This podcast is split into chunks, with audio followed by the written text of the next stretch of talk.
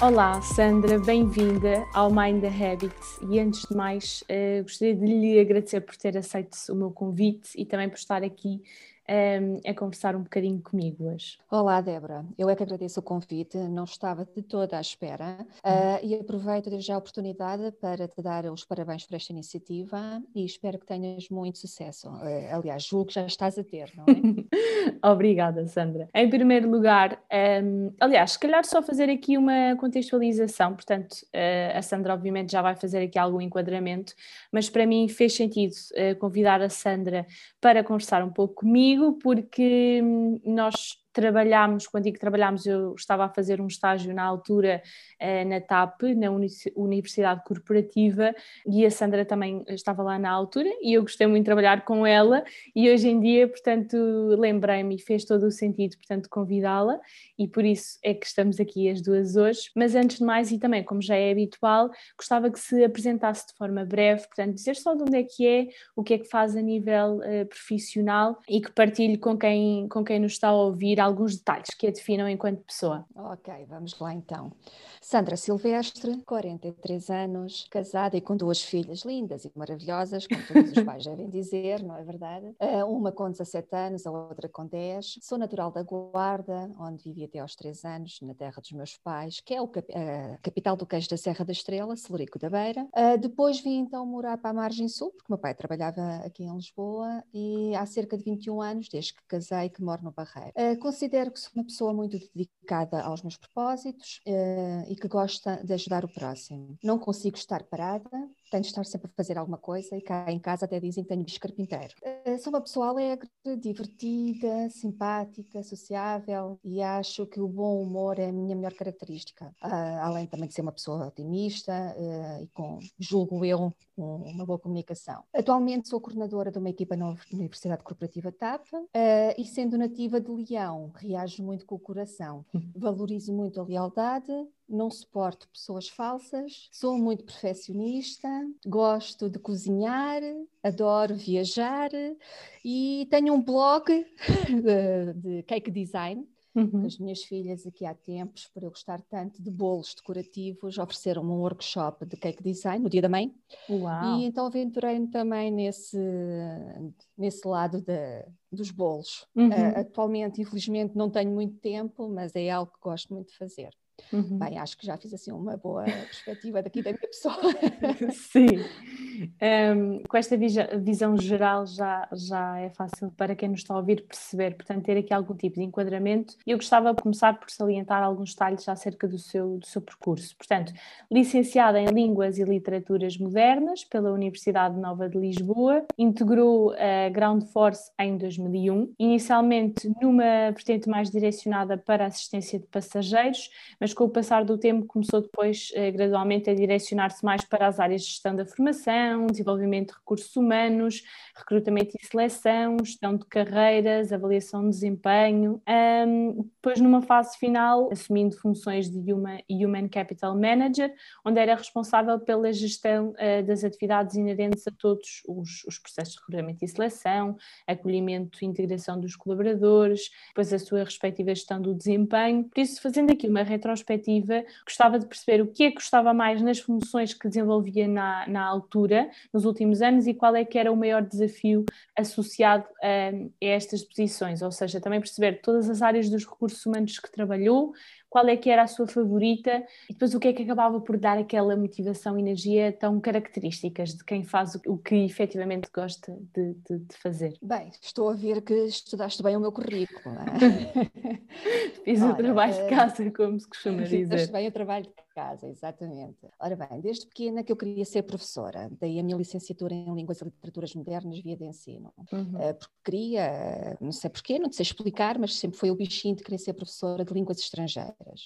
Porém, quando acabei a licenciatura, em 2001, já era casada na altura, e numa altura em que havia muitos problemas a nível da colocação de professores, optei por não me candidatar logo ao ensino e enviei o meu currículo para a TAP, para poder vir a trabalhar naquele verão na área operacional e depois logo se via no, o que é que eu iria fazer a nível da vertente do ensino. O que é certo é que só ia fazer um verão e já lá vão 19 verões, não é? Porque trabalhar em aviação é uma paixão e por muito que gostasse de ter ido para o ensino, encontrei na aviação algo que não consigo explicar. E que me captou. Só quem trabalha em aviação percebe o que é este bichinho de estar junto aos aviões. E como nós costumamos dizer muitas vezes, eu adoro o cheiro a jet fuel, não é que costumamos muito dizer isso, nós estamos lá na aviação. Como referiste, e muito bem, entrei em 2001 para a TAP, na altura ainda era TAP, porque só em 2003 é que a área do handling, desculpem, foi privatizada e passou a ser então designada por SPDH, que é Serviços Portugueses de Handling, comercialmente designada como Groundforce Portugal. Entrei então em 2001, onde exerci funções de técnica de tráfego, de assistência em escala na área de passageiros. Estive na área operacional durante 7 anos e depois tive a oportunidade, através de um concurso interno, de iniciar então o meu percurso na área de recursos humanos. Primeiro estive na área de formação externa da Groundforce, na Groundforce Academy, e depois, passado um ano sensivelmente, tive o desafio e passei para responsável da área de recrutamento e seleção.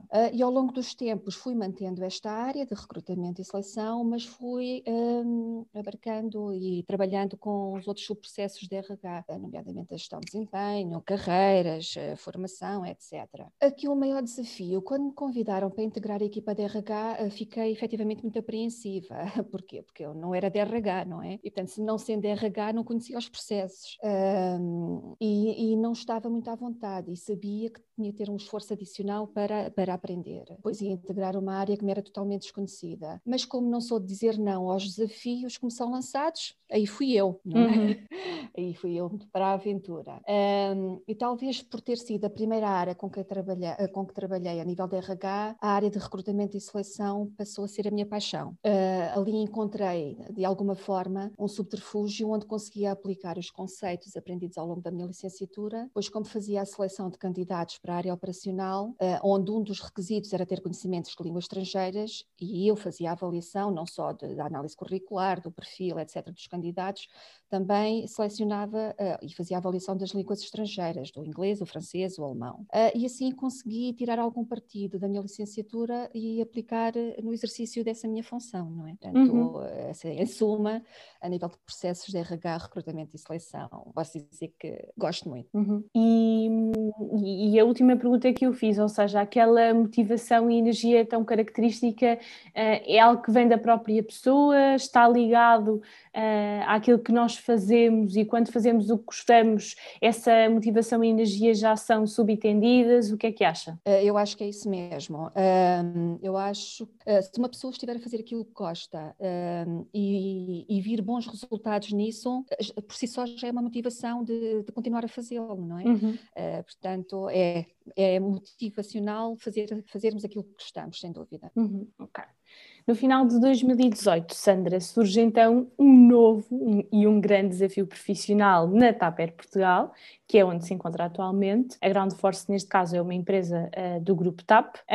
Por isso, perceber o que é que a leva a sair da Groundforce após cerca de 17 anos e perguntar-lhe como é que foi este processo de tomada de decisão. Acredito que não tenha sido nada fácil, portanto, perguntar-lhe se foi uma decisão tomada numa perspectiva de, ok, vou sair da minha zona de conforto, já estou na Groundforce há tantos anos e vou explorar outra nova dinâmica e realidade. Perceber qual é que foi então o projeto apresentado e que funções é que assume atualmente. E efetivamente, quando recebi essa proposta, andei ali assim um tempo na dúvida, como que acho que é normal, não é? Mas como eu já referi anteriormente, não sou de dizer não a desafios e encarei este convite como mais um desafio. Apesar de eu gostar muito do que fazia na Groundforce e de estar numa posição confortável, porque dominava bem aquilo que fazia.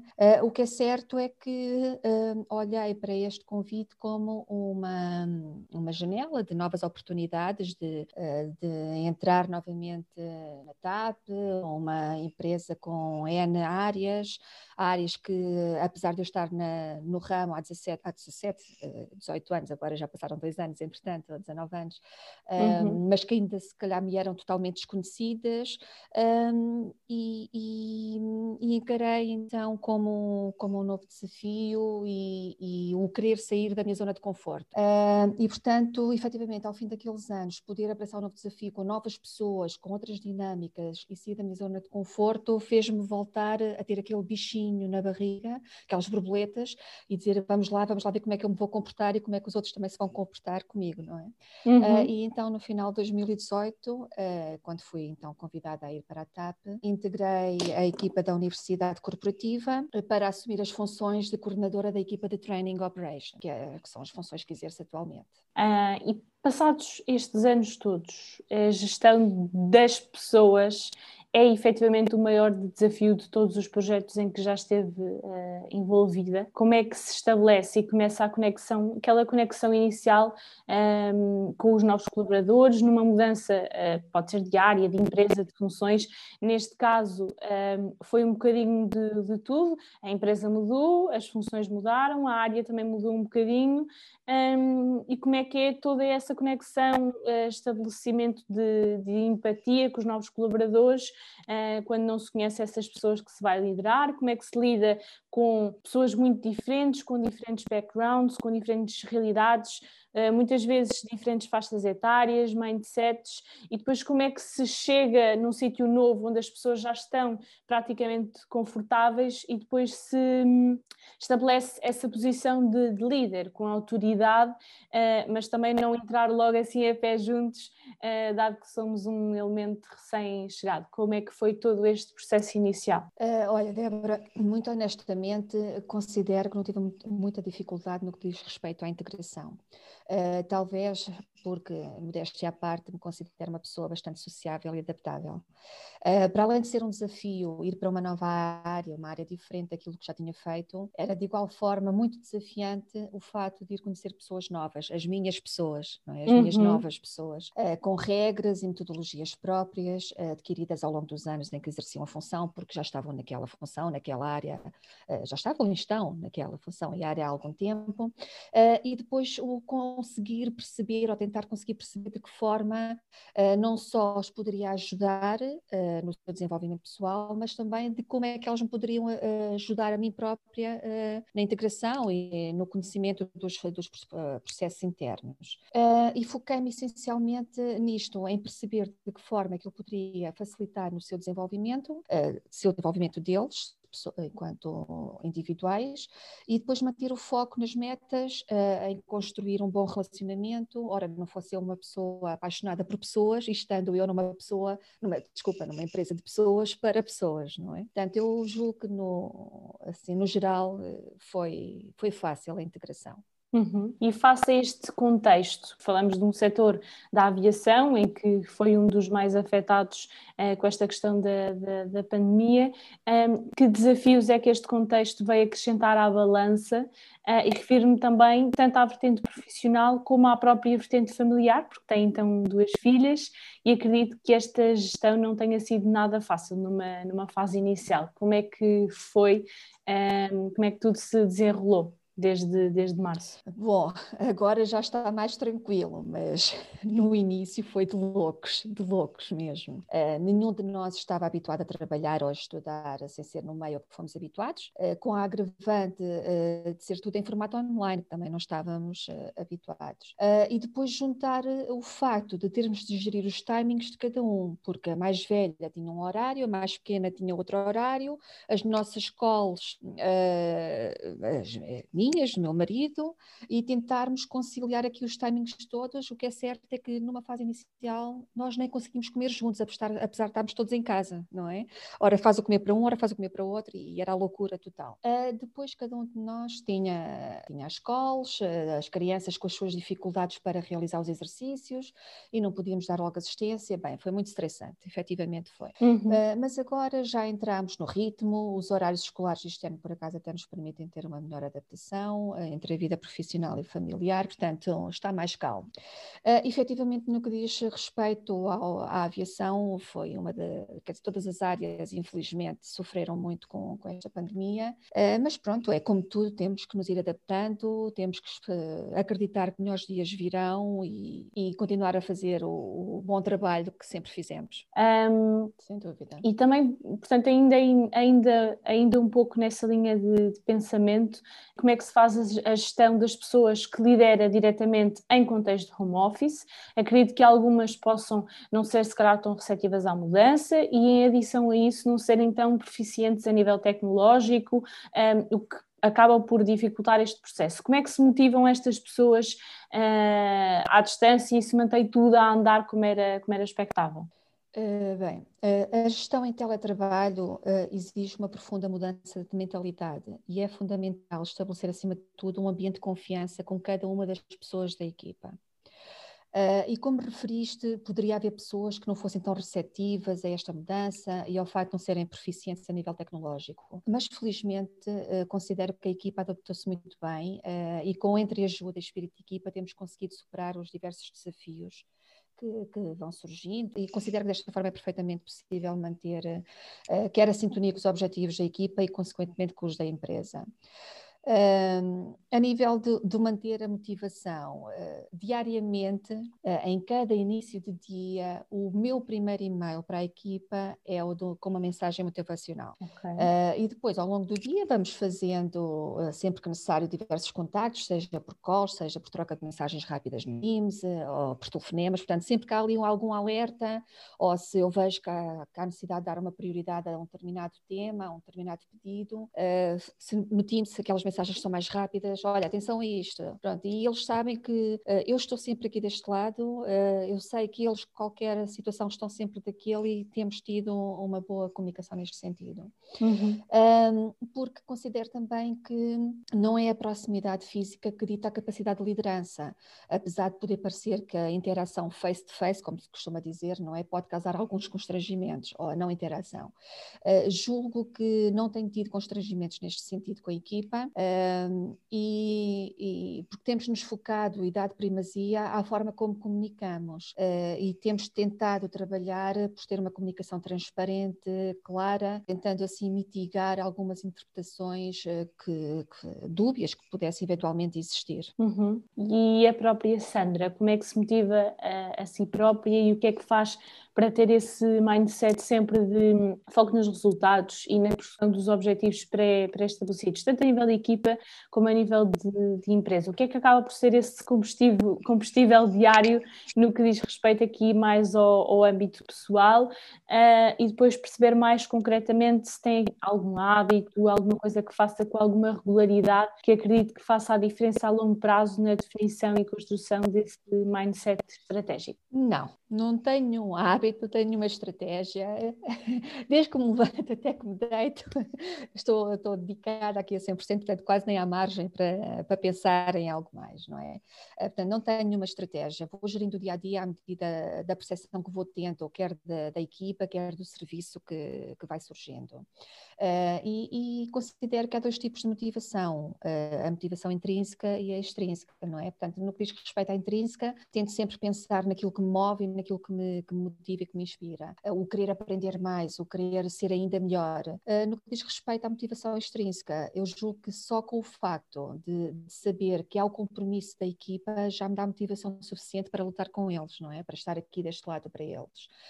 E por vezes uma tarefa complexa na qual nos debruçamos em conjunto, e que depois vemos que ao fim de algum tempo finalmente a conseguimos resolver, ver a alegria e aquela sensação do we got it, acho que não há mais motivação do que esta para continuar em frente. Uhum.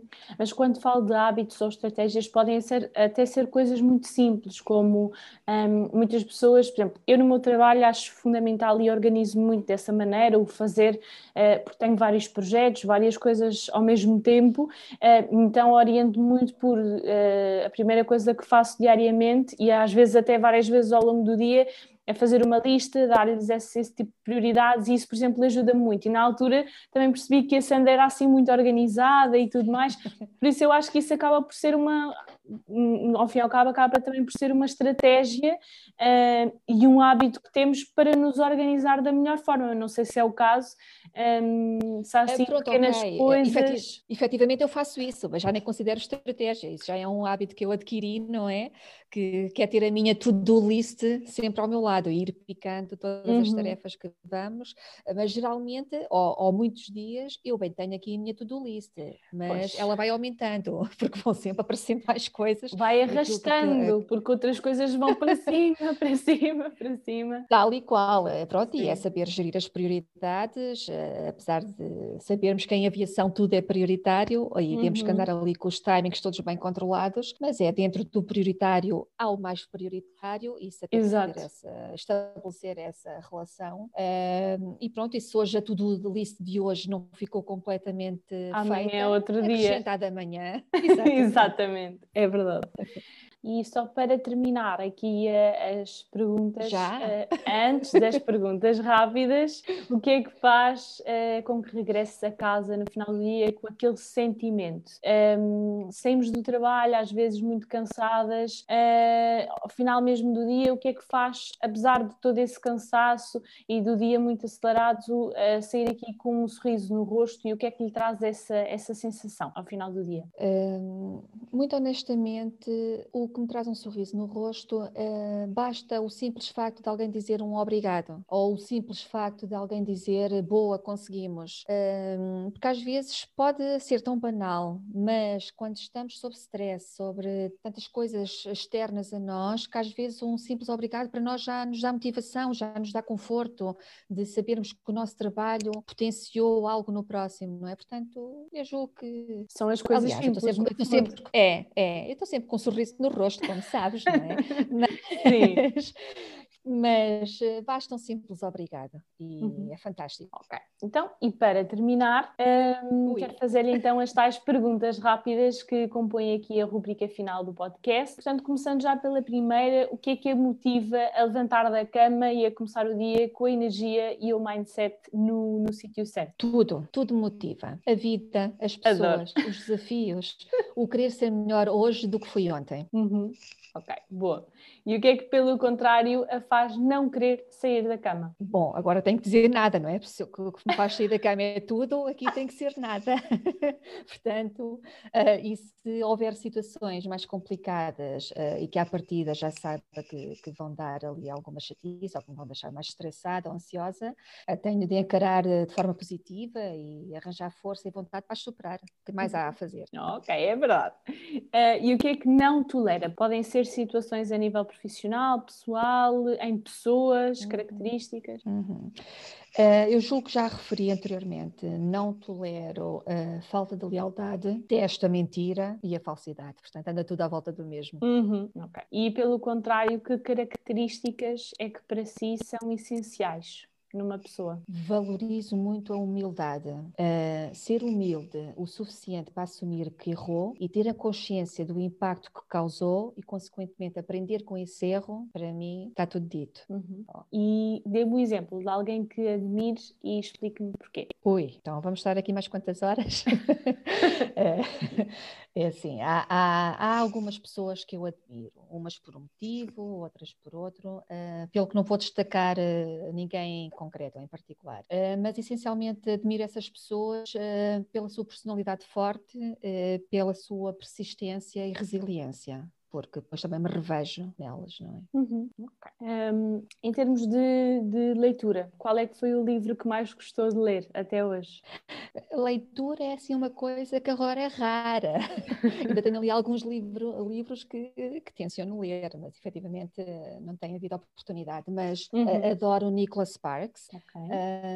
E de todos os livros, julgo que mais gostei, também julgo que aquilo que é mais emblemático é As Palavras que Nunca Tirei, não é? Uhum. E se pudesse pedir mais tempo, pediria mais tempo para fazer o quê? Isso é o que nós estamos sempre a pedir, não é? Mais tempo. Sim, mas, efetivamente.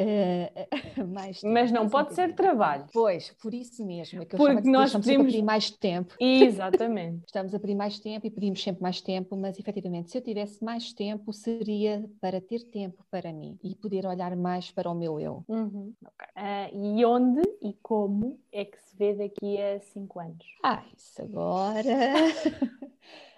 isso agora, mas é assim, eu como é sempre tudo a andar, eu daqui a 5 anos vejo-me a trabalhar numa grande empresa, a gerir uma grande equipa, num cargo de direção. Boa, é isso mesmo. Não sei se há alguma coisa em concreto, Sandra, que queira acrescentar. Obviamente que poderíamos continuar aqui a falar durante muito mais tempo sobre muitas, muitas mais coisas, que volto a agradecer aqui por ter aceito o meu convite, ainda que eu tenha aqui ter insistido um bocadinho, mas é algo mesmo muito simples, é como, e é literalmente aqui uma conversa e no fundo o objetivo é partilhar aqui um pouco da sua experiência com quem nos está a ouvir e também agradecer por ter, obviamente, contribuído para a continuidade deste projeto. Não sei se quer aqui acrescentar mais alguma coisa. É sim, também não há muito, havia muito para dizer, como é óbvio, mas... Tens razão, foi preciso forçares um bocadinho, porque eu, apesar de dizer que sou muito bora lá, vamos para a frente, mas nestas coisas já espera, o que é que eu vou ter que dizer, o que é que vou ter que falar, e agora se me apanham na curva, depois o que é que eu digo, o que é que eu faço? E mas se assim, se já não fosse uma coisa combinada, aposto que poderíamos estar a falar 2 horas e era tudo tranquilo. Era tudo tranquilo, não é? Se tu me dissesses, ó Sandra, tu ligasses e não dissesses que era para fazermos assim uma entrevista, se calhar que tu normalmente e no fim tu dizias, olha, isto foi uma entrevista. Pronto. Mas pronto, olha, mas tive muito gosto, fiquei muito contente por teres te lembrado de mim, gostei muito também de ter estado contigo naquele pequeno tempo que nós estivemos juntas, gostei muito de ter trabalhado contigo, vi logo que ias ser uma rapariga de sucesso.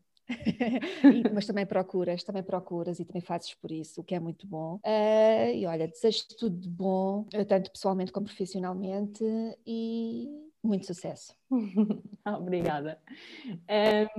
Para ti que nos estás aqui a ouvir, muito obrigada por teres ouvido até ao fim e obviamente que ficarei à espera do teu feedback para que possa sempre melhorar a cada episódio, e não te esqueças de seguir a página do podcast no Instagram através do @mindthehabitpodcast, e certamente que nos vemos no próximo episódio. Obrigada.